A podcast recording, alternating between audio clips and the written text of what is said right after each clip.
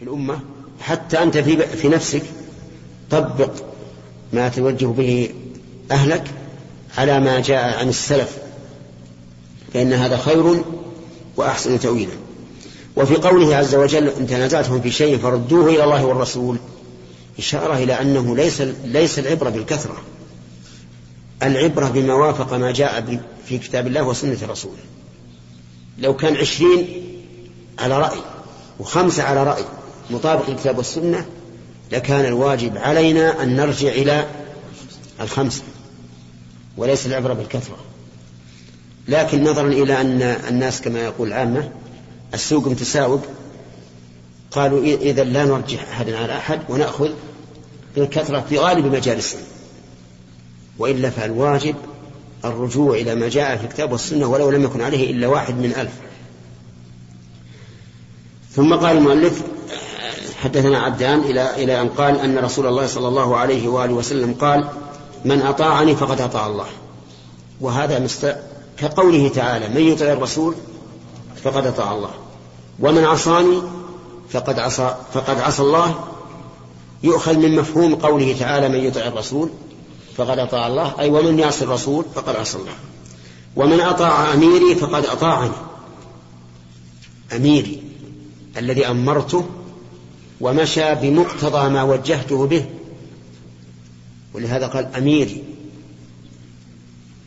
وإن كان يرد في بعض الأحيان أميره أو الأمير بأل، لكن المراد الأمير الذي على مثل من أمره الرسول عليه الصلاة والسلام. فقد أطاعني، ومن عصى أميري فقد عصاني، لأن أمير النبي صلى الله عليه وآله وسلم يمشي بأمره ويهتدي بهديه، ولا يعني ذلك أن أمراءه معصومون، هم معرضون للخطأ، لكن الأصل فيهم أن الأمراء الذين يعمرهم الرسول صلى الله عليه وآله وسلم الأصل فيهم الصلاح والإصابة. نعم.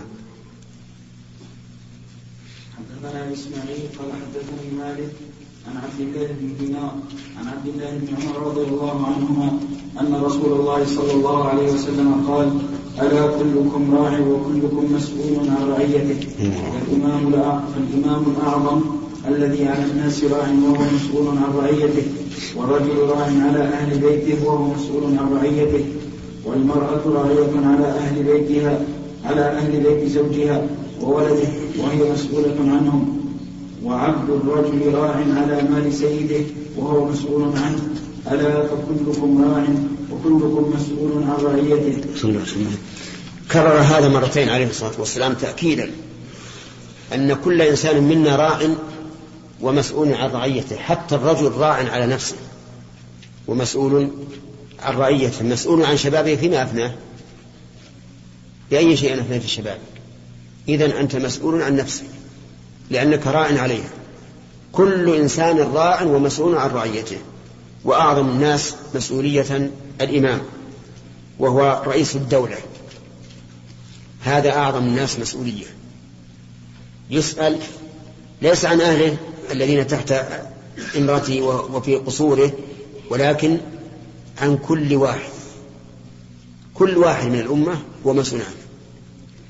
حتى أن أمير المؤمنين عمر قال والله لو مات عناق في في دجلة أو في الفرات لكان عمر مسؤولا عنه، وهو عناق صغير الغنم مسؤول عنه.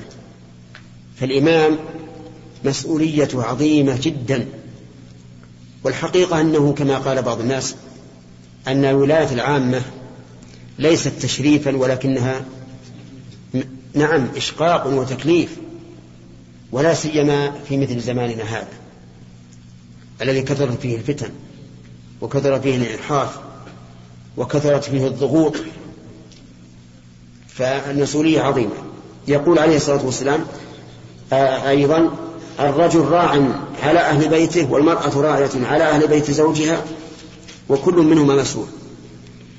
قد يظهر في هذا التناقض، كيف يكون الرجل مسؤولا في عن أهل بيته والمرأة راعية على أهل بيت زوجها؟ نقول نعم الرجل راع على أهل بيته والمرأة راعة على أهل بيت زوجها، لكن تختلف الرعاية. المرأة راعية في بيتها فيما يختص بالبيت وشؤون البيت، والرجل راع فيما, فيما سوى ذلك. والرعاية الكبرى للرجل لقوله تعالى: الرجال قوامون على النساء بما فضل الله بعضهم على بعض. فلو فرض أن المرأة تخل برعايتها في بيتها فهو مسؤول إذا علم. ووجه ذلك أن كل إنسان مسؤول عن رعاية ما يباشر رعايته. ثم أكد نعم قال: وعبد الرجل راع على عمل سيده وهو مسؤول عنه.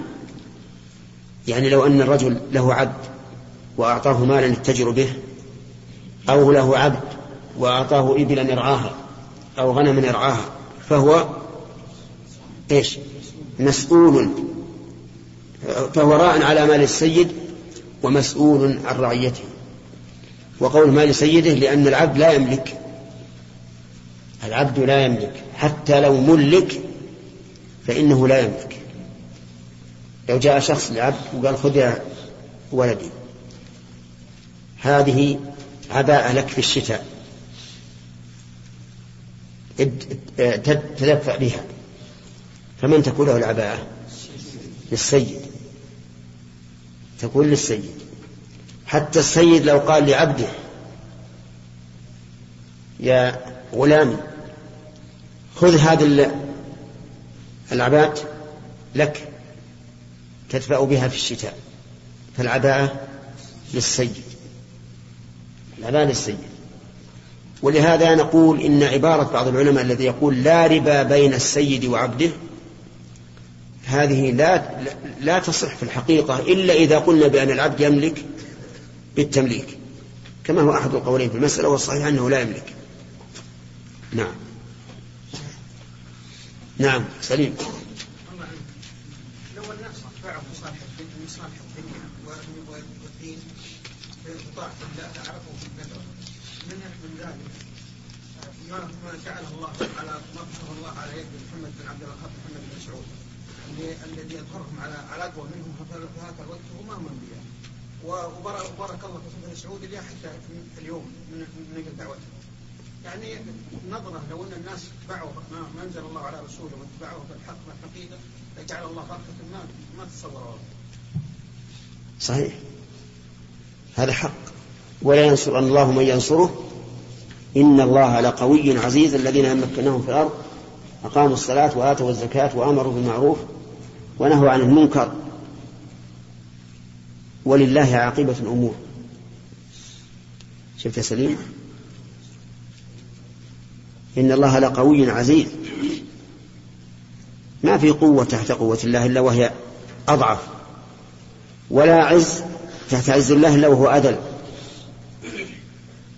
ثم إنه قد يرد على ذهن الإنسان: كيف ننصر بقوة الله وعزته وأمامنا أمم أقوى منا وأكثر عددا؟ فقال: ولله عاقبة الأمور. العاقبة بيد الله، لا تنظر للوقت الحاضر، انظر للعاقبة لمن؟ للمتقين، وهي بيد الله. لله عاقبة الأمور. وهذا من باب دفع اليأس عن النفس إذا قالت: كيف ننتصر وأمامنا عدو أكثر منا عددا وأقوى منا عدة؟ قل الحمد لله. العاقبة عند الله عز وجل، ولله عاقبة الأمور. لكن يا سليم، أين المتعب؟ أين المتعب؟ نعم.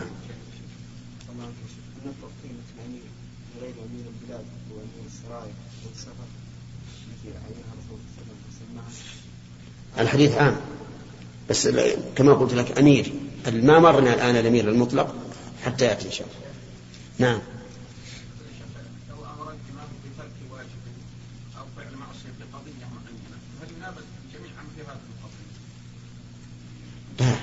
يعصى في هذه القضية فقط. أولا، أن الإمام لا يجب أن يكون عدلا، لا يفعل معصية ولا يترك واجبا، هذا له. حتى لو كان يفعل كل المعاصي دون الكفر البواح ما علينا منه، نطيعه لكن إذا أمرنا بأمر ناصح فإننا لا نطيعه ونطيعه فيما عدا ذلك. إذا أمرنا بشيء آخر ليس معصية نطيعه. ثلاثة. نعم. باب الأمراء من قريش.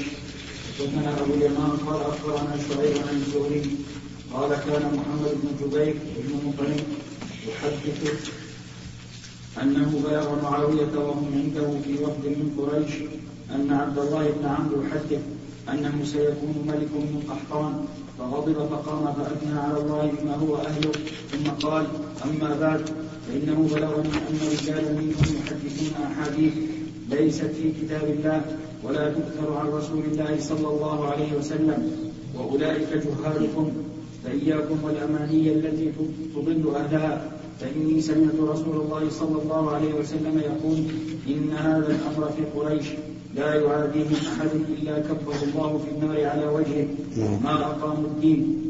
تابعه معين عن ابن المبارك عن معمر عن الزهري عن محمد بن جبير. حدثنا أحمد بن يونس قال حدثنا عاصم بن محمد قال سمعت أبي يقول قال ابن عمر قال رسول الله صلى الله عليه وسلم لا يزال هذا الأمر في قريش ما بقي منهم اثنان. نعم. المراد بالأمر هنا إن هذا الأمر في قريش يعني أمر الحكم والإمارة في قريش. ولما حدث معاذ رضي الله عنه بأنه سيكون ملك من قحطان وقد مر علينا غضب رضي الله عنه وقام يخطب الناس،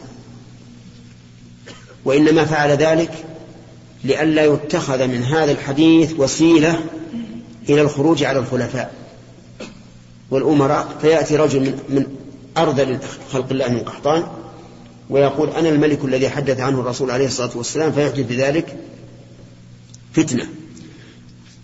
هذا وجه. الوجه الآخر أنه استند إلى حديث عن الرسول عليه الصلاة والسلام وهو ما رواه رضي الله عنه حيث قال سمعت رسول الله صلى الله عليه وسلم يقول إن هذا الأمر في قريش لا يعاديهم أحد إلا كبه الله على وجهه على وجهه يعني خذله ورده على عقبه ما أقاموا الدين. الحمد لله اشترط النبي عليه الصلاة والسلام أنه في قريش ما أقاموا الدين، ولذلك لما تخلف هذا الشرط في قريش انتزع الملك من أيديهم وصار حتى في قوم ليسوا من العرب كالخلافة التركية ليسوا من العرب لأنه انتزع من أيديهم. وهذا لا ينافي ما حدث به النبي عليه الصلاة والسلام أنه يملك الناس في آخر الزمان رجل من قحطان يسوق الناس بعصاه، فإن هذا متى يكون؟ بعد أن ينتزع الملك من من قريش، وقد انتزع من زمان. آخر خلفاء بن عباس متى؟ ستمائة وست وخمسين، من ذاك الوقت نزعت الخلافة منه وصارت إلى غيره. لماذا؟ لأنهم لم لم يقيموا الدين، والنبي عليه الصلاة والسلام اشترط في الخلافة أن تكون من قريش، في الأمر أن يكون في قريش ما أقاموا الدين. ولكن معاذ رضي الله عنه شدد في خطبته قال أما بعد فإنه بلغني أن رجالا منكم يحدثون أحاديث ليست في كتاب الله ولا تؤثر عن رسول الله صلى الله عليه وآله وسلم. أما قوله ليست في كتاب الله فكلامه حق ولا غير حق؟ حق. وقول لا تؤثر هذا بحسب علمه، هذا يكون بحسب علمه فيقول لا تؤثر. وإن كان العبارة السليمة أن يقول لا أعلمها مأثورة لأن هذا قد أثر، لكن أحيانا تملك الإنسان الغير الغيرة حتى يطلق مثل هذا الكلام، كما أنكرت عائشة رضي الله عنها قطع المرأة للصلاة وقالت أشبهتمونا بالحمير والكلاب. نقول هذا يعني لا ينبغي، ما دام ثبت عن الرسول عليه الصلاة والسلام فإننا لا نشبه كنا بالحمير والكلاب. لكن لو تأمل المتأمل وجد أنه لا منافاة بين ما احتجت به وبين ما ثبت عن النبي صلى الله عليه وآله وسلم في حديث عبد الله بن مغفل الثابت في صحيح مسلم، لأن الذي احتجت به أنها تنام معترضة بين يديه وهو يصلي، وحديث عبد الله بن مغفل في إيش؟ في المرور، وبينهما فرق. لكن كما قلت لكم أحيانا مع شدة الغيرة يتصور الإنسان الشيء على خلاف ما هو عليه. كذلك معاوية معاوية من أدهى الرجال، يعني يعتبر من دهاة العرب. ومثل هذا الكلام الصواب, الصواب أن يقال عنه ولا أعلمه مأثورا عن رسول الله، لأنه لم يحط علما بكل ما جاء عن رسول الله صلى الله عليه وآله وسلم. قال: وأولئك جهالكم فإياكم والأماني التي تضل أهلها. هذا حسب حسب علمه رضي الله عنه، ولعله في ذلك الوقت انتشر هذا الحديث، قد يكون انتشر على ألسنة قوم لا يريدون الحق وإنما يريدون الخروج على الأئمة، على معاوية وأمرائه، والله أعلم بالسرائر. طيب، إذا قال قائل: لماذا كان الأمر في قريش ما أقاموا الدين؟ نقول: لأن الرسالة كانت فيهم فكانوا أحق الناس بالخلافة، لكن بشرط إيش؟ بشرط إقامة الدين. نعم.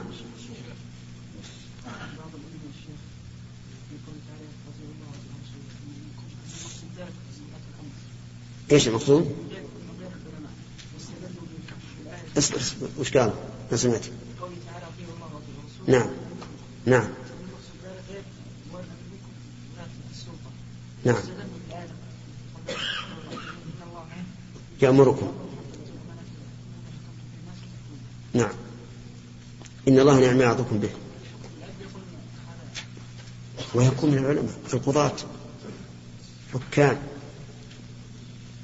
يلزمهم القضاء بالعدل، الحكم بالعدل. كذلك أيضا العلماء، ألم تعلموا أن من العلماء من يحابي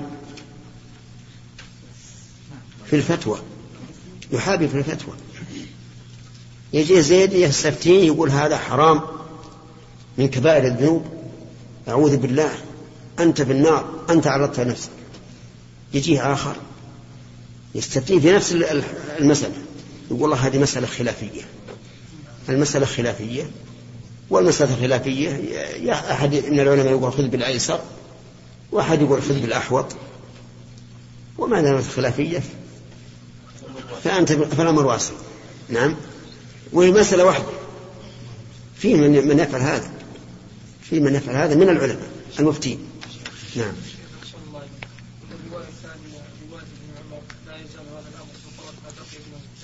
نعم. نعم. هل يحمل على الحقيقة يا شيخ عبد المراد، أو يحمل على على أن الإمارة لا تكون، هذا الحديث لا في الإمارة عن قريش؟ يحتمل هذه للمبالغة، يحتمل تكون مثل فمن يعمل مثقال ذرة خيرا يره ومن يعمل مثقال ذرة شرا يره. لو عمل أقل من مثقال أيراه؟ أسألك، يراه. كذلك قال: من اقتطع شبرا من الأرض ظلما طوقه يوم القيامة من سبع أراضين. لو اقتطع دون الشبر، طيب، هذه ما بقينا من باب المبالغة، يعني حتى لو لم يبقى إلا اثنان فالأمر فيهم بشرط، لأن هذا الشرط لازم تجعلونه أمام أعينكم. ما هو؟ ما أقاموا الدين، ما أقاموا الدين. نعم. نعم. نعم. فأورد بعضهم على هذا أنه لا بد لا بد أن تكون إمارة في غير قريش لأنه أقل عشيرة، فإذا كان أقل الناس عشيرة كان خلعه أمكن وأيسر. الله المستعان. نعم. من الذي يجعل في قلوب الرجال خلع السلطان؟ من؟ الله عز وجل. فإذا كان الرسول يقول هذا الأمر في قريش لا يزال خبر هذا ما أقاموا الدين، يقول إذا كان الأمر كذلك فلا بد أن يكون الأمر فيه، لأن هذا خبر. أعرفت؟ ألم تعلموا بنو أمية أتعبوهم الخوارج في كل مكان حتى صارت الجزيرة كأنها قدر يغلي. ولما تولى عمر بن عبد العزيز إيش؟ خمدت خمدت في النار ولانت الجنوب. نعم. وصار زعماء الخوارج يجون لمه يبايعون. فالقلوب بيد الله. نعم. سليم.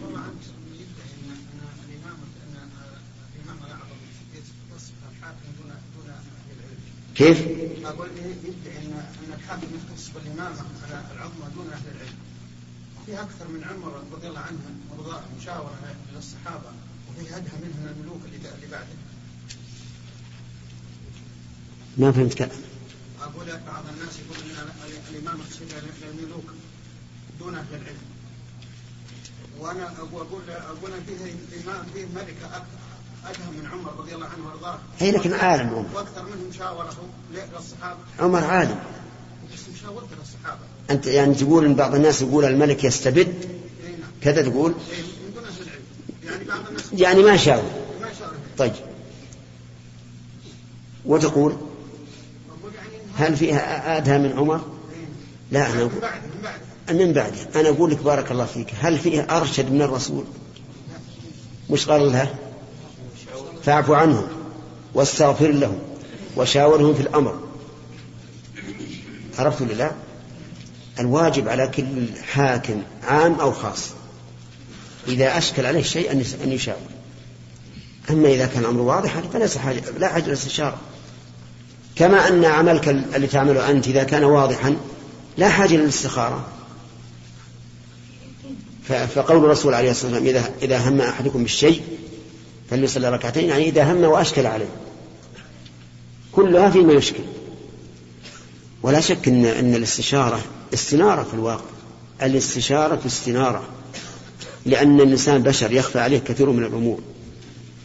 فإذا اجتمعت الآراء ونوقشت بعلم وعدل، لا بد من هذا، علم وعدل ما فيه هوى، فإن الله يوفقهم للصواب.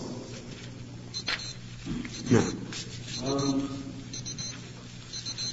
ضرب أجر من قضى بالحكمة، قول الله تعالى ومن لم يحكم بما أنزل الله فأولئك هم الفاسقون. نعم. قوله باب أجر من قضى بالحكمة. ما هي الحكمة؟ الحكمة ما جاء به الرسول عليه الصلاة والسلام، لقول الله تعالى وأنزل الله إليك الكتاب والحكمة، وقال في وصفه يعلمهم الكتاب والحكمة. نعم. فما جاء به الرسول عليه الصلاة والسلام هو الحكمة، ما جاء به هو الحكمة، ومن قضى بها فله أجر كما سأذكر في الحديث. وقول ومن لم يحكم بما أنزل الله فأولئك هم الفاسقون، هذه الآية كررت ثلاث مرات على ثلاثة وجوه. الأول ومن لم يحكم بما أنزل الله فأولئك هم الكافرون، ذكرت بعد ذكر أن التوراة أنزلها الله يحكم بها النبيون الذين أسلموا الذين هادوا والربانيون والأحبار. والثانية ومن لم يحكم بما أنزل الله فأولئك هم الظالمون، ذكرت بعد, بعد ذكر القصاص ووجوب المقاصة. والثالثة ومن لم يحكم بما أنزل الله فأولئك هم الفاسقون، ذكرت في الخروج عن ما يجب عن نعم ما يجب نحو الكتاب المنزل. فاختلف العلماء رحمهم الله هل هذه الأوصاف الثلاثة لموصوف واحد أو هي لتختلف باختلاف الموصوف. فمن الحكام بغير ما أنزل الله من نقول هم كفار، ومنهم من نقول ظلمة، ومنهم من نقول فسقة. أفهمتم الفرق بين القولين؟ أه؟ طيب القول الأول يقول إن هذه الأوصاف الثلاثة لموصوف واحد، فمن لم يحكم بما أنزل الله فهو كافر ظالم فاسق. واضح؟ طيب القول الثاني يقول إن هذه الأوصاف تتنزل على اختلاف أحوال الحاكم، فمن حكم من نقول أنت كافر، ومنهم من نقول أنت ظالم ولا نقول أنت كافر، ومنهم من نقول أنت فاسق ولا نقول ظالم ولا كافر. فهمتم الفرق الآن؟ طيب الذين قالوا إنه إنها موصوف لموصوف واحد قالوا عندنا دليل، اللي قالوا إنها أوصاف لموصوف واحد عندنا دليل، فقد وصف الله الكافرين بالظلم فقال والكافرون هم الظالمون، ووصفهم بالفسق فقال تبارك وتعالى في سورة السجدة وأما الذين فسقوا فمأواهم النار، في مقابلة المؤمنين. فدل هذا على أن الفسق والظلم وصف للكافر، فتكون الأوصاف الثلاثة إيش؟ أوصافا لموصوف واحد. وأما الذين قالوا إنها أوصاف لمتعدد حسب ما يقتضيه حكمه فقالوا من حكم بغير ما أنزل الله معتقدا أنه مثل حكم الله أو أحسن أو وضع للناس قانونا يخالف قانون الله وألزم الناس بالحكم به فهذا كافر، هذا كافر لأنه في الأول كذب قول الله تعالى ومن أحسن من الله حكما لقوم يوقنون، فقال إن حكمي أحسن من حكم الله. وفي الثاني استبدل دين الله بماذا؟ بدين آخر، يعني بمنهج آخر، يعني شال الدين, الدين أو شال حكم الله وضع بدله قانونا طاغوتيا فصار كافر لأنه لم يرضى بحكم الله. وأما الموصوف بالظلم فهو الذي يحكم بما أنزل بغير ما أنزل الله معتقدا أن حكم الله هو الحق، معتقدا أن حكم الله هو الحق، لكن يريد أن ينتقم من شخص معين فيحكم عليه. هذا لا يكفر، هذا لا يكفر لأنه يؤمن بأن حكم الله هو الحق وأحسن من غيره، لكن في نفسه على المحكوم عليه شيء يريد أن يظلمه ينتقم منه. هذا نقول ظالم ولا نقول إنه كافر. الثالث الذي وصف بالفسق لا يريد ظلما ولا يريد أن يستبدل بدين الله شيئا، ولكن يريد هوى في نفسه، هوى في نفسه،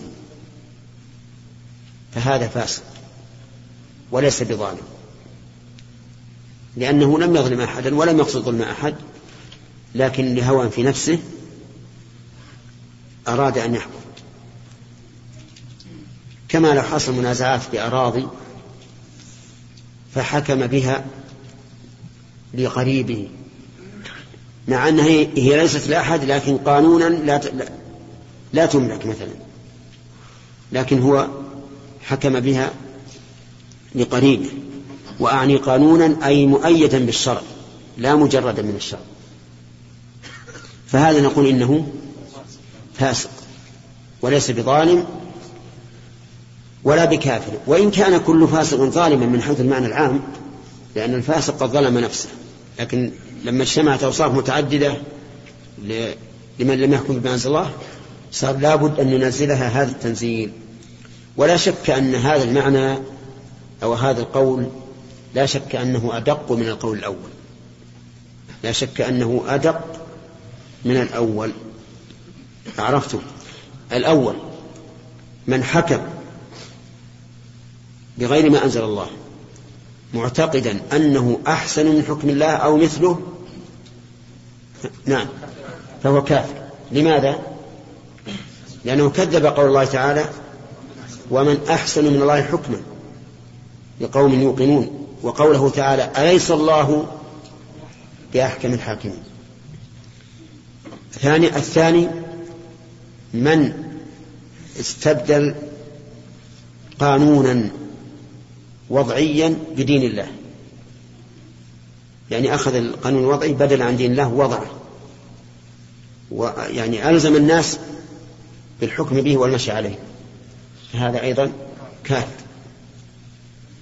بقي أن نقول هل تكفرون هذا ولو كان يشهد أن لا إله إلا الله وأن محمد رسول الله ويقيم, ويقيم الصلاة ويؤتي الزكاة ويصوم ويحج ويعتمر؟ عجيب.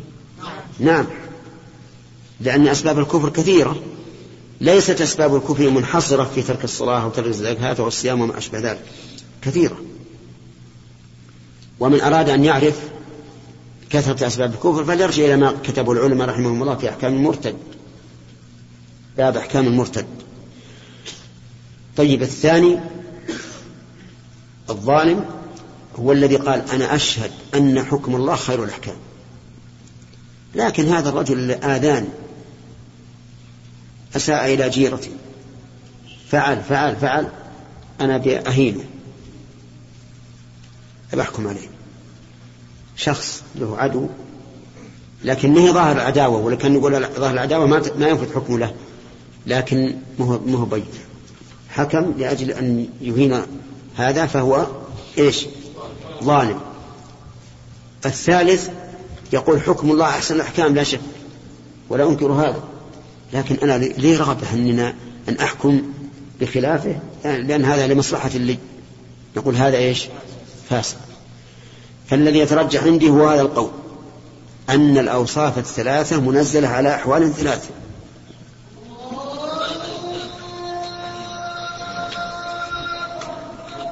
ثبت أن الشيخ عبد الرحمن السدي يقول أن الكفار الموجودين الآن هم يأجوج ومأجوج, وما هو ترجيحكم؟ أجاب نعم ثبت هذا وله في ذلك رسالة, واستدل بأدلة من طالع الرسالة عرفها. السؤال الثاني ما حكم إناء, إناء ماء سقط فيه فارة في حالين, ماتت الفارة في الماء وقعت في, في الإناء ثم خرجت منه, إذا وقعت في الإناء ثم خرجت منه فهو طاهر لأنها من الطوافين علينا, وإذا ماتت ولم يتغير الماء فهو طاهر على القول الراجح أيضا.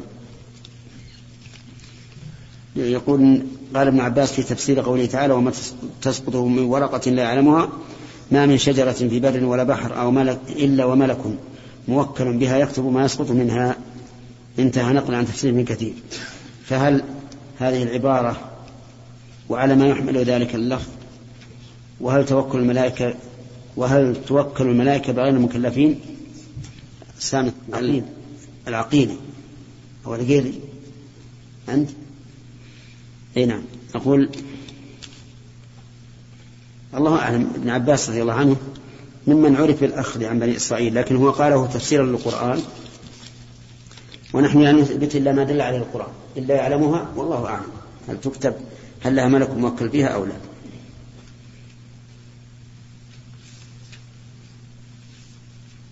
يقول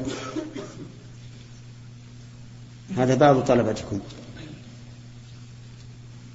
مجهول, ها؟ على نبينا محمد وعلى آله وصحبه أجمعين.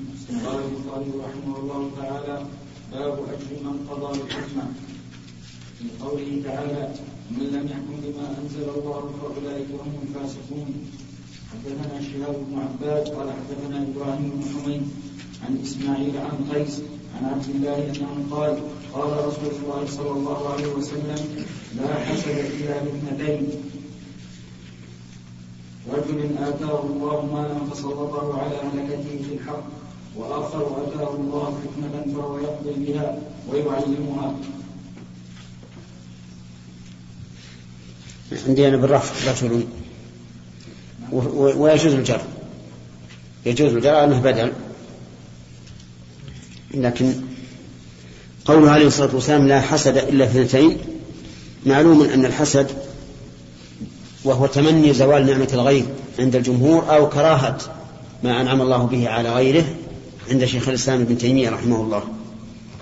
الحسد محرم، فكيف يجيزه النبي صلى الله عليه وسلم في هاتين الثنتين؟ الجواب أن الحسد يراد به الغبطة، الغبطة يعني أن يغبط الإنسان، فكأن الرسول صلى الله عليه وآله وسلم يقول لا تنبغي الغبطة في شيء من أمور الدنيا، لا في في النساء ولا في البنين ولا في القصور ولا في السيارات ولا في غيرها إلا في اثنتين: رجل آتاه الله مالا فسلطه على هلكته في الحق، على هلكته يعني على صرفه وإنفاقه، لأن الصرف والإنفاق هو هلكة المال. وقوله في الحق ضد الباطل يشمل الواجب والمستحب، فمن الواجب الزكاة والنفقات وإطعام الجائع وكسوة العاري وإيواء الضيف وما أشبه ذلك. وأما الباطل صرفه فيما يضر، كصرفه في شرب الخمر أو شرب الدخان أو لباس الحرير الرجال أو ما أشبه ذلك. ومن هذا أيضا صرفه في غير فائدة، فإنه من صرفه في الباطل، لأنه قد نهي عن إضاعة المال. والثاني رجل أتاه الله الحكمة فهو يقضي بها ويعلمها. الحكمة العلم، يقضي بها أي بمقتضاها ويعلمها الناس. إذن لا يحسد إلا صاحب المال الذي يصرفه في طاعة الله، وصاحب العلم الذي يقضي به ويعلمه. وقوله عليه الصلاة والسلام فهو يقضي به يشمل العمل بالحكمة، لأن العمل بها قضاء، والحكم بين الناس فيها. وأما يعلمها فواضح. نعم.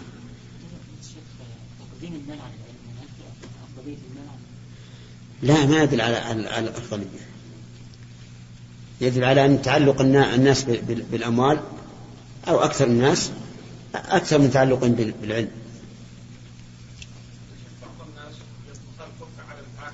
إيش إيش أعد أعد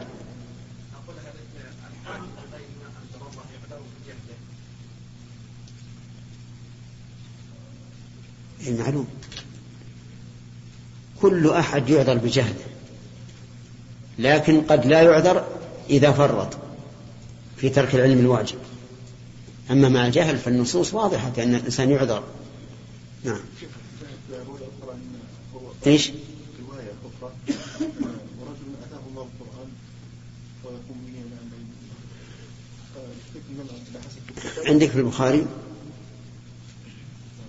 موجود عندكم مشارع بس.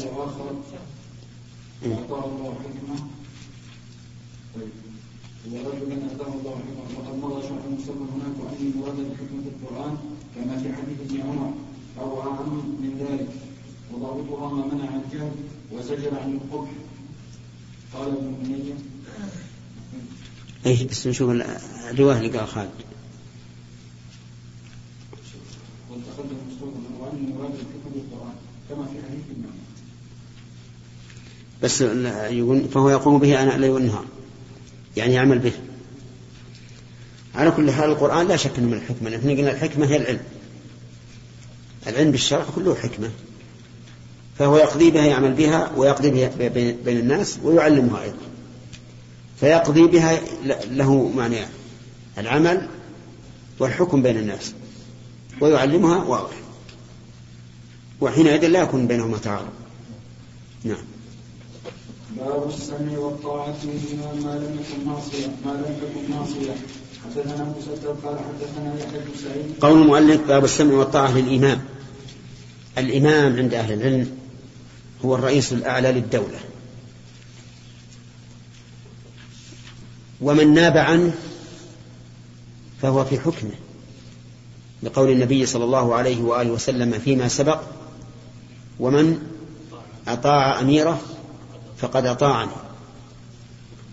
فنواب ولي الأمر من الوزراء والأمراء والمدراء ورؤساء الدوائر وما أشبه ذلك كلهم داخلون في طاعتهم، كلها داخلة في طاعة الإمام، لأن هؤلاء يأخذون بتوجيهاته وأوامره، فله فما أمروا به فله حكم ما أمر به، لا يجوز التمرد عليهم ولا معصيتهم إلا في معصية الله.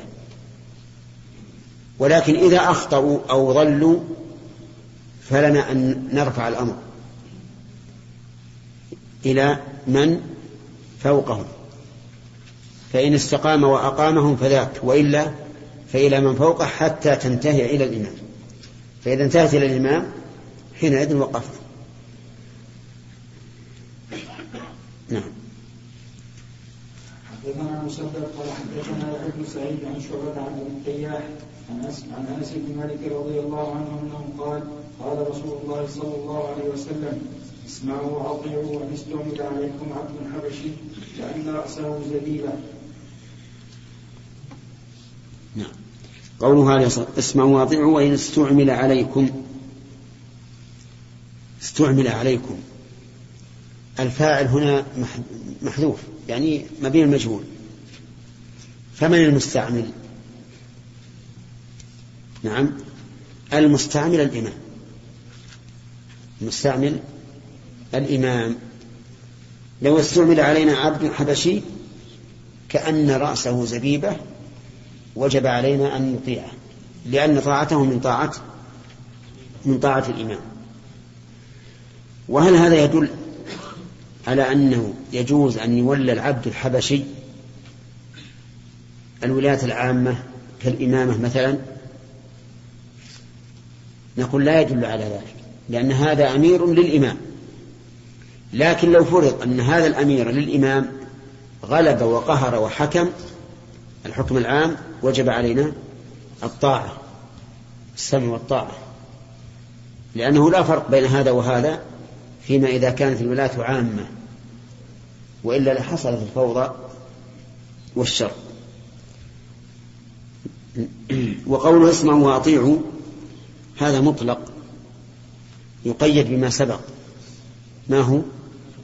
ما لم يؤمر بمعصية، فإن أمر بمعصية فلا سمع ولا طاعة. نعم.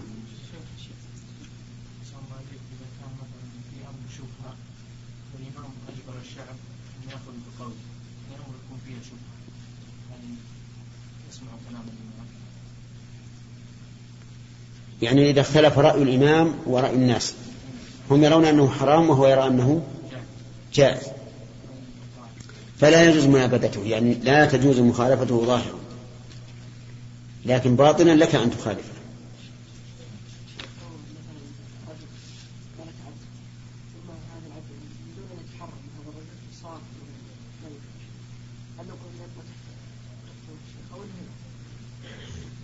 إذا ملك هذا العبد ما ما سألنا عن عن سيده ولا شيء،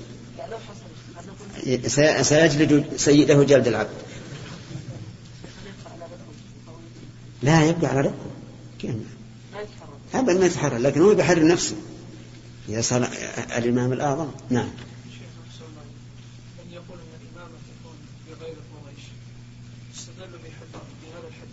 نعم.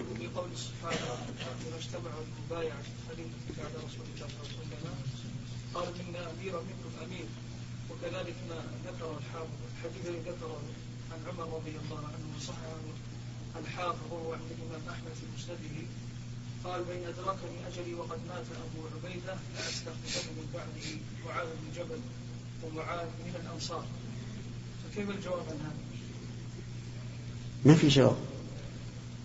الجواب أن الصواب أن من ملك وقهر أيا كان فإنه يجب السمع له والطاعة، لكن عند الاختيار يجب أن نختار من من قريش إن كان فيهم من يقيم الدين، وكان وكان قادرا أيضا على تولي الأمر، لأنه لا بد من القوة والأمانة، فإن نقص الدين نقصت الأمانة ولا ولا يصل ولا يصل وإن كان أمينا لكنه لا يستطيع أن يدبر الأمة ويقوم بمصالحها أيضا فلا يجوز أن يولى ولو كان من قريش.